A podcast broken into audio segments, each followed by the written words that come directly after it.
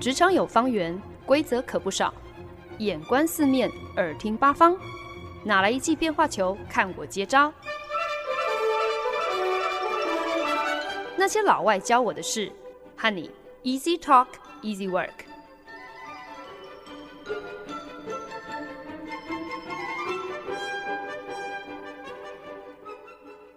您现在收听的是《那些老外教我的事》，我是节目主持人焕恩。过去这个礼拜呢，占据了不少欧美媒体版面的新闻，大概就是英国哈利王子跟梅根接受了美国传媒天后欧普拉的电视专访。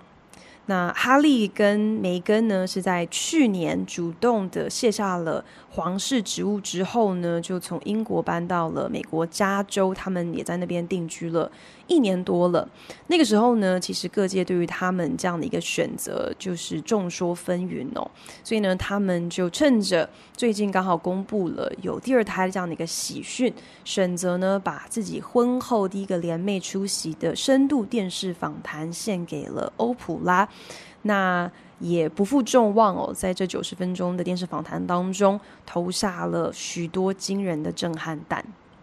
那虽然我人在新加坡，所以到目前为止呢，都还没有能够找到一个正当管道线上收看这个访谈的内容。可是呢，从各家媒体事后的报道呢，我也已经。还蛮清楚的，就就知道了，就是有哪一些持续发酵中的惊人内幕哦。首先呢，梅根就表示自己在皇室中啊、那应该就是因为自己是黑白混血的美国人这样的一个背景，所以呢，一直以来呢都饱受英国狗仔铺天盖地的种族歧视、负面新闻的攻击哦。却始终没有从皇室家族成员以及周边这些幕僚还有公关人员那边得到任何的支持或者是帮助。那他终日饱受如此庞大的精神上还有情绪上的压力，让他觉得孤立无援，到一度有轻生的念头。那在他主动把自己这样的一个很糟糕的状况提出来，甚至表示。自己需要专业的帮助，却被皇室拒绝之后，更让他还有哈利确信哦，继续待在这样的一个体制之下不是办法。对于他们个人的健康，还有精神的状况，以至于他们的整个家庭的健康状况，都不是一个好的一个处境，所以不得不离开哦。那另外呢，梅根更主动透露自己在刚刚怀上儿子 Archie 的时候，曾经有资深的皇室成员主动跟哈利关切说，这个孩子生出来之后，不知道他的肤色会是什么样的一个色阶，如果太深了该怎么办？甚至还提及了这个孩子出生之后呢，皇室打算。一反惯例哦，不授予这个孩子任何的头衔，甚至呢也不打算安排维安。这每一个惊人的内幕都让欧普拉是听到下巴掉到胸口，完全的不可置信。那我想对大多数台湾听众朋友来讲呢，你们可能很不以为然哦，可能会对英国皇室其实没有什么太多的感觉，甚至可能会想说，他们怎样跟我有什么关系啊？而且谁会想要浪费生命去听这些名副其实就是含着金汤匙出生的皇室贵族在那边大吐苦水哦，在电视机前面讲了一副自己的人生有多委屈，是怎么样子被人家欺负，遭遇有多么的艰辛，听在我们这些平民老百姓的耳里哦，真的是超不是滋味的吧？听着听着，应该就是一肚子火。那我不得不承认哦，其实呢，我本来也是有一样的感想哦。听说欧普拉要来访问哈利跟梅根的时候，第一个念头呢就是啊，他们应该是开始缺钱了，所以才想要趁这个时机点出来海捞一笔。访谈刚播出的时候呢，我大概就是有稍微看到几个后续的报道，那里面有提到说梅根。分享自己当时其实是很天真的，她从来没有 Google 过自己的老公，也没有搞清楚嫁进英国皇室意味着什么？那我当下的反应也是非常嗤之以鼻的，会觉得说，啊，这个人不要假了，好不好？你没有看过猪走路，也应该吃过猪肉吧？好歹你也活过了九零年代，你难道不知道戴安娜王妃的事情吗？你难道不明白皇室所享受这些特权背后交换的代价，就是你永远都要活在镁光灯底下？你现在承受不住压力，你就要跑出来控诉自己遭遇的这些不公平待遇，你会不会太矫情、太豆腐做的了？可是呢，我慢慢的就发现哦，其实哈利跟梅根的故事，并不是好像就是哦，嫁入了皇室之后适应不良，所以可怜的小媳妇要跑出来大吐苦水，不能够用这么肤浅的方式一语带过。这这其实是有点过于简化这整个来龙去脉哦。我发现呢，这其实更是一个关于职场文化的故事。因为梅根她不是嫁入了一个皇室家族而已，她嫁入的是一个聘用超过百人的豪门家族企业，是一个屹立一千两百年，不惜一切代价都要维护传统的一个保守机构。所以呢，这也就是为什么在我们节目企划职场开麦拉的第七单元呢，我想要从英国哈利王子和梅根，呃，上个礼拜做的这个电视访谈当中，让我们可以一起看看这样的一个节目内容，究竟能够教会我们哪些关于家族企业还有企业文化的一二事。其实打从二十世纪开始呢，英国女王伊丽莎白二世的父亲乔治六世呢，他就曾经公开表示说：“我们不是一个家庭，我们其实是一间公司。We are not a family, we're a firm。”讲出这句话之后呢，伊丽莎白女王的丈夫菲利亲王呢，就非常常以 the firm，就是公司，作为英国皇室这个庞大家族企业的一个昵称。那在哈利王子和梅根和欧普拉的访谈当中呢，也很多次你会听到梅根用 the firm，用公司来称呼这个他曾经所属的皇室体制哦，并很明确的。区隔了皇室家族成员跟皇室家族企业体制本身的这个区别。那皇室的成员，你可以说是一个家族企业的创办人。可是呢，一个企业要能够运作，光靠创办人，光靠老板。是不行的，你当然还需要雇佣员工，你才能够开张营业嘛。也因此呢，英国皇室这个机构除了女王啊、王子啊、公主啊之外，也涵盖了非常庞大的一个人事编制哦，包括了一整个军团的贴身秘书啊、助理啊、顾问啊、幕僚啊、随扈，当然还有就是伺候家族成员食衣住行的这些管家啊、随侍啊、园丁啊、司机啊等等等。光是白金汉宫就聘用了超过四百多人，你就不用说，今天再加上其他王储的住所，还有他们的随身人员，这个人事费用呢，应该就已经可以媲美一个大型企业的开支了。所以皇室。甚至还有一个人力资源这样的一个部门，就是要来协调这些服务皇室的人事上的安排，还有他们的一些人事上的需求。呃，有 HR 这样的一个部门，我觉得应该也是一点都不奇怪的。那梅根呢，就在访谈当中有提到，那他饱受压力，一度开始有这些负面想法的时候，就曾经跟皇室的人资反映过。他的需求，他需要获得一些专业的协助哦。结果对方呢，却以他不是知心的员工为由，拒绝了他的这样的一个请求，或者是甚至可以说是他的一个呼救哦。啊、或许呢，由此呢，就让我们不只是一窥了英国皇家体制的企业文化，甚至也是见识到了在。那个体制之下，人际关系可以是何等的冷漠跟疏离。英国皇室这么一个家族企业，主要的生财工具呢，其实靠的就是房地产。在继承王位的同时呢，女王呢也等于是承接了世袭的一个包租婆的身份哦，手上握有遍及英国各地的房产还有土地，所以呢，主要的。收益来源呢，就是透过手上房地产的增值，那每一年呢，会从中抽取十五到二十趴作为皇室成员的御用基金，剩余的呢就缴交国库，成为英国政府的所得之一。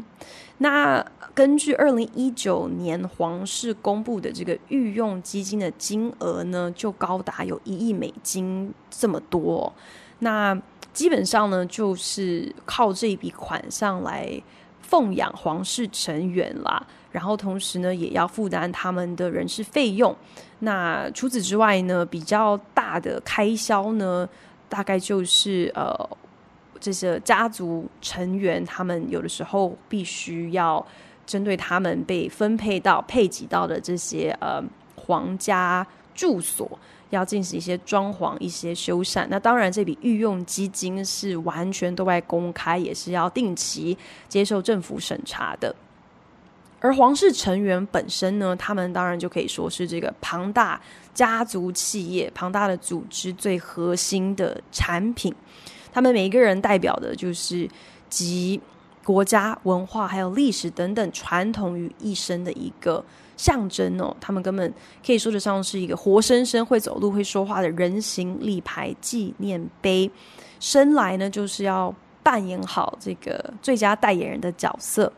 所以呢，皇室成员并不是养尊处优，只要吃香喝辣就好的，他们也是有工作，也是必须要有所付出的，也是有义务要履行的，所以他们才会被称作是 Working Royals。为了巩固英国皇室这个国际品牌，所以呢，每一个家族成员都必须扮演好品牌形象大使的角色，定期的出席各种公开社交场合。那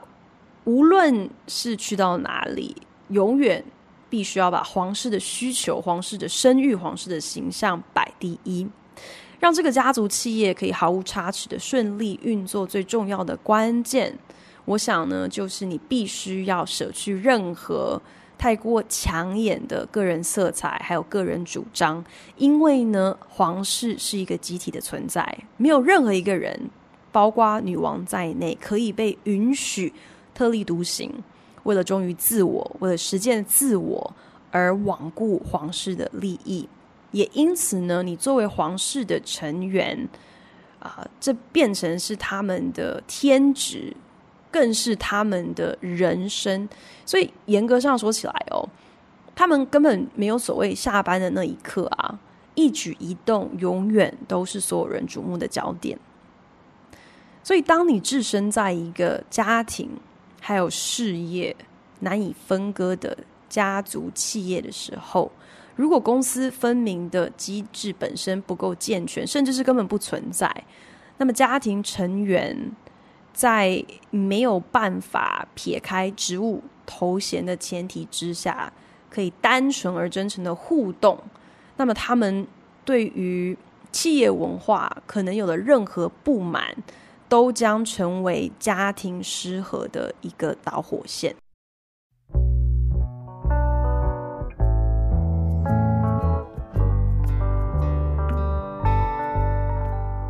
本节目由好家庭联播网、台北 Bravo FM 九一点三、台中古典音乐台 FM 九七点七制作播出。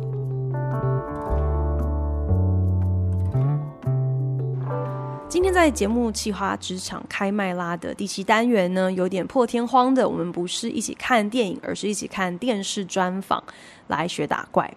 那颇受瞩目的新闻就是英国的哈利王子和梅根。在脱离英国皇室之后，首度公开的电视专访，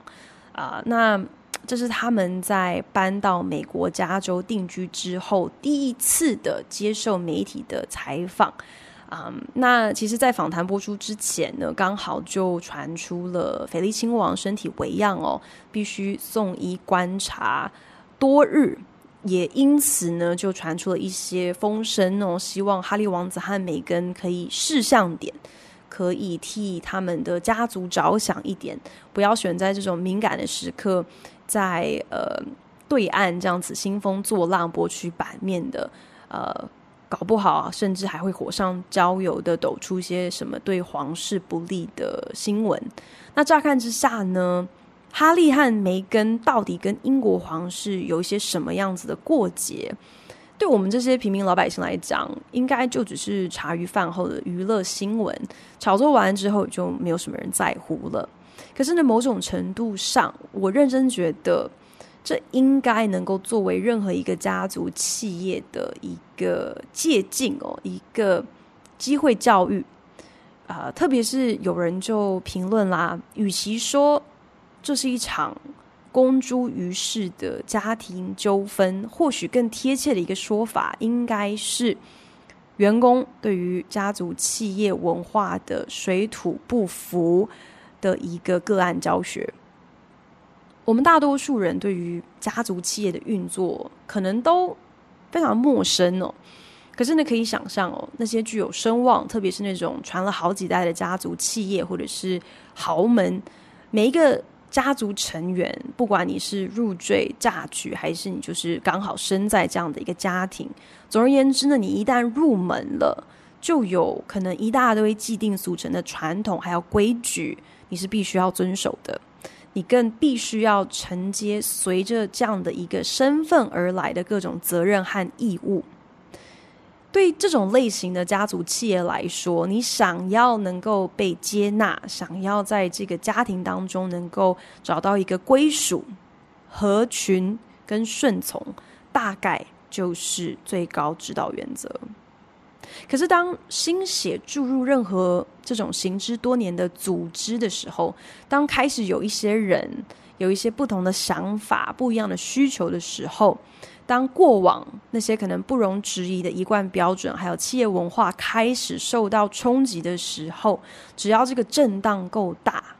这就有可能会是这个家族企业存亡与否的一个重要的十字路口。梅根在专访当中向欧普拉揭发自己在加入英国皇室之后所遭遇的这些差别待遇，还有种族歧视。需要究责的对象，真的是涵盖了那些整天发假消息、污蔑自己的英国狗仔，还有那些从未尽忠保护他们、主动驳斥媒体谎言的皇室工作人员，当然也包括了从未对外公开声援他们就算了，甚至私底下还语带种族歧视的皇室家族成员。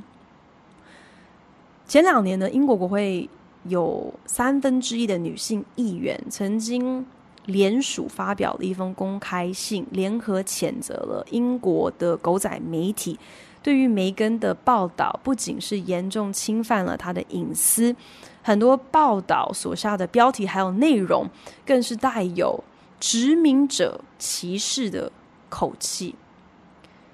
在同一个时间点，反观英国皇室。不管是家族成员，还是皇室体制下这些受聘的公关以及发言人，没有一个人曾经公开的声援梅根，或者是抗议媒体的这些不实报道、不公平的报道以及歧视的言论。值得一提的是，梅根在访谈当中提到，在他表达或是陈述了自己的。困扰还有难处之后，皇室呢曾经以啊大家都是过来人啊这样的一番说辞，想要打发他，表示狗仔不堪其扰，这是每一个皇室成员都必须面对的，仍然天天都在面对的，大家的处境还不都一样，他也应该要能够慢慢的习惯。This is not the same. And if a member of his family will comfortably say, we've all had to deal with things that are rude, rude and racist are not the same. Rude and racist are not the same. 媒体在言论上头的无理跟种族歧视，那是两回事诶。无理跟种族歧视这两者之间的差异， 在任何一个企业组织当中，若没有办法明确的去分辨，我觉得大家可以想象由此而生的纠纷，人事上头的纠纷，员工彼此之间的冲突将非常难解决。再加上，如果今天女王作为家族之首，同时又身兼这个家族企业的执行长，如果她本身没有办法将两个身份完全切割，而体制之内又没有一个很明确的机制可以来仲裁家族成员在工作场域上遭受的不公平待遇的时候，这对任何一个家族企业来说，都算得上是一个不定时炸弹，就更别提是全世界最备受瞩目的家族企业了。不久之前呢，让英国皇室最为头大的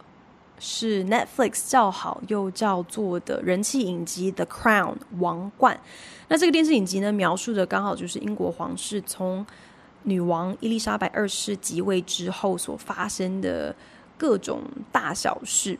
那编剧串联历史事件和脑补皇室成员的对白，还有心境的这个手法之高明哦，不只是让广大观众看的是如痴如醉，更让很多人信以为真哦，以为自己追剧在看的其实是句句属实的一个呃英国王室纪录片哦。因此呢，一度让英国的文化大臣公开主张，希望制作单位要在影集。开始的时候附上一个警语哦，要呼吁观众，就是剧中以下内容确实是根据史实改编没错，但是所有的对白跟可能情节的顺序细节是纯属虚构。那虽然很多的这个剧情啊、细节啊，肯定是为了制造一些戏剧张力，当然都被编剧任意的加油添醋一番哦。可是我在想，或许剧中诠释的就是皇室家族成员彼此之间那种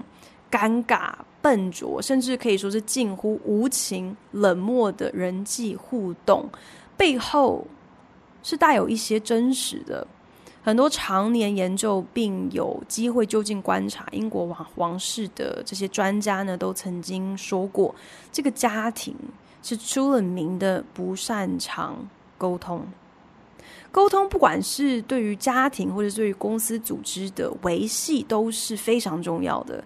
毕竟，沟通是建立任何信赖关系的一个重要基础。特别呢，对于势必要面临世代交替的家族企业来说，呃，两代之间因为生命经验的不同，因为价值观的不同，如果还不知道如何透过沟通来彼此理解、彼此退让、彼此包容，然后在一些可能因为观念不同而有的嫌隙上头能够和好的话，那么道不同不相为谋，恐怕是一个必然的结果。只是呢，对于多数的家族企业来说，你今天没有办法一起工作，并不直接就代表你也没有办法好好的继续当家人。了不起就是我自己另外找出路嘛，我不过问，也不继承家业就是了。可是逢年过节什么的，见个面一起吃个饭，这应该没有什么问题吧？无奈英国王室可没有如此公私分明的退场机制。就连家族成员私底下，如果是只是想要单纯的以家人的身份来见个面，可能都由不得他们说了算，可能还必须要经过随扈还有秘书的把关，呃，你才能够见上你妈妈一面，才能够见上你奶奶一面哦。可见得作为皇室成员的一份子，他们真的是永远没有卸下职务，就只是很单纯的当家人的。空间，所以如果你今天你不愿意继续履行你作为一个 working royal 的企业义务，那么这等于就是也表明了你也直接失去作为这个家族的一份子的资格。当年当哈利王子跟梅根公开表示说要出走美国，然后要。追求财务独立的时候，其实那个时候一度被很多的网民取笑哦，就是嘲笑说，不过就是一个已婚中年男子终于搬离爸妈家，决定要来自食其力了。这有什么好棒棒的？算什么新闻啊？可是呢，在欧普拉的访谈当中，听到哈利分享，从去年一月开始呢，他的家庭就彻底的切断了他所有的金钱上的支援，还有资源，甚至撤除了他和他家人被配置的维安人员的时候，不知道怎么的，好像也对他就生出了一点点的同情之心，诶。虽然这难道不就是他和梅根自己选择的结果吗？毕竟天下才没有这么好的事能够让你鱼和熊掌兼得哦。你既然不想要继续活在皇室的钳制之下，你不想要承受随着王室特权而来的这些义务还有瞩目，那你理所当然也不应该妄想可以继续享有任何皇室所能够运用的资源。你这么想要作为自己小家庭的一家之主，你就应该要来认清现实，有这个肩膀来亲自扛起作为一家之主所必须面对的责任。这当然就包含了你的家人的安危，也完全都落在你的肩上了。可是呢，对于皇室能够如此彻底的翻脸，跟他们切八段这件事情。我还是觉得有一些些的错愕。不过呢，很显然呢，哈利和梅根即使过的不是什么王子与公主的幸福美满人生，他们绝对也不是什么贫贱夫妻百事哀的落魄哦。靠着老妈戴安娜王妃的遗产，他们在加州好莱坞显要群聚的精华地段购置了价值一千四百多万美金的豪宅，并跟美国好几家知名的内容串流平台。谈好了高达两千五百万美金的合约，以他们夫妻为主角制作访谈节目，他们的荷包可是赚得饱饱的。所以我想，其实我的任何同情根本就是多余的哦。毕竟，不管今天到底是谁跟谁主动切八段，这对夫妻。就算是摆脱了家族企业的阴影，毫无疑问的，仍然是靠着家族的光环吃香喝辣。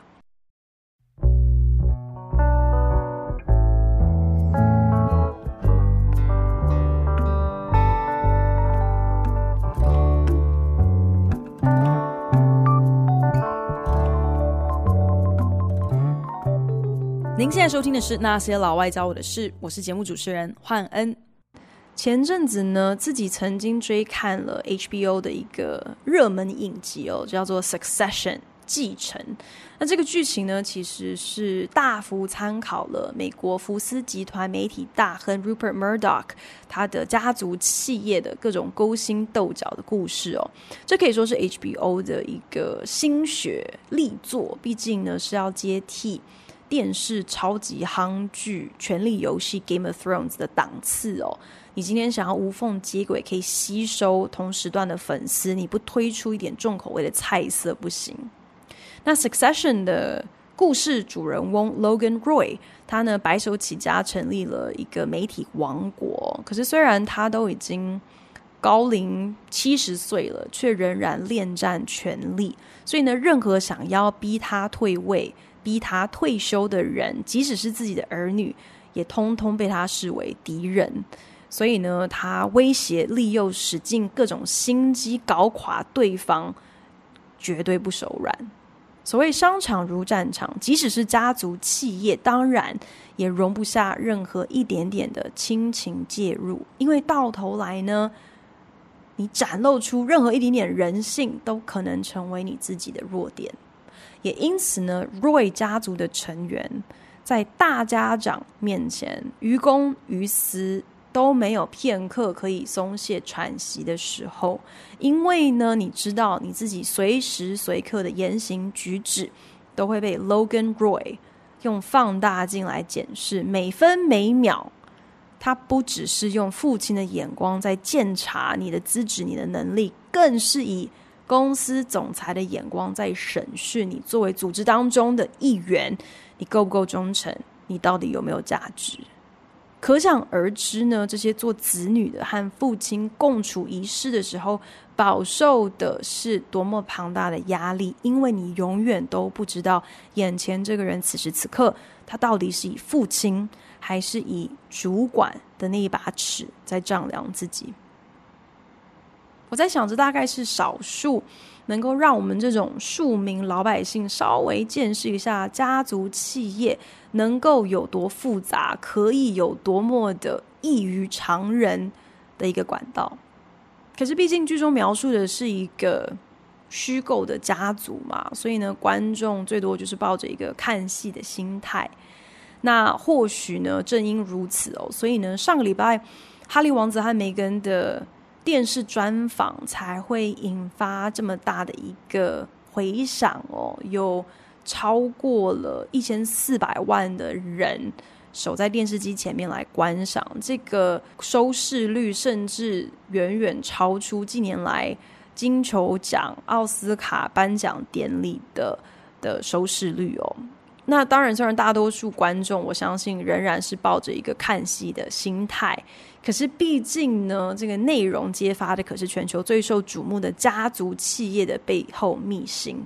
所以呢，呃，对我们来讲，等于是多了一个真实的人物可以来兴师问罪，所以当然也就多了更多的看头。对于那种众所瞩目的家族企业来讲哦，和媒体无疑就是存在着一种互利共生的关系。这个道理呢，恐怕真的是没有谁要比英国王室更深谙此道了。所以呢，哈利王子也也直言不讳哦，就是他的家庭跟英国媒体其实是有一个不言而喻的一个共识的，那就是呢，皇室成员跟媒体的关系越紧密，能够提供给媒体更多的就近采访，呃，或者是一些 juicy 一些多汁原味的爆料，那他们能够获得的媒体曝光。不仅是多，更是正向的。其实，这真的是攸关英国王室是否能够稳固他们在英国老百姓心目当中的一个地位。媒体的作用是不可或缺的。所以呢，或许也是因为哈利和梅根究竟领会了媒体的力量有多大，所以呢，也才会选择诉诸媒体。来表达他们的不满和委屈。与其说呢，这是好像就是摊开自己的家丑对外宣扬哦，不如说这是他们对于辜负了他们的家族企业的一个指控。其实说真的，这样的一个手法现在已经是见怪不怪了。这年头，员工对于公司如果有任何的不满，特别是你想要检举呃公司的企业文化。有哪一些的逾矩啊，或者是不尊重人啊，或是不守一些这个社会大众一致认同的一些价值观，基本上你希望能够改变现状的最快途径，已经不是你辞职不干就算了，而是呢要把媒体请来大做文章。这种家丑外扬的手段，曾几何时呢，可以说是员工就是已经无计可施了，最后只好。来一招这个不惜同归于尽的大绝招，好像就算自毁前程也要讨一个公道。不过近年来呢，这样的一个手段好像已经越来越获得社会大众的赞赏跟认可了，会觉得举发人这种小虾米力搏大鲸鱼的勇气还有坚持呢，呃，往往。是获得吃瓜观众一面倒的支持哦。毕竟呢，大家会觉得以大欺小，好像理所当然应该要引起公愤。所以呢，家丑外扬，这反而成为了制裁上位者最好的一个手段，能够造成最大的伤害。对任何家族企业来说是如此，对英国皇室来讲亦然。我想，哈利和梅根。跟欧普拉的这个电视访谈，真的是给所有的家族企业都上了一课哦。除了就是你今天做人要厚道，然后真的任何的公司行号都应该要针对如何分辨并且杜绝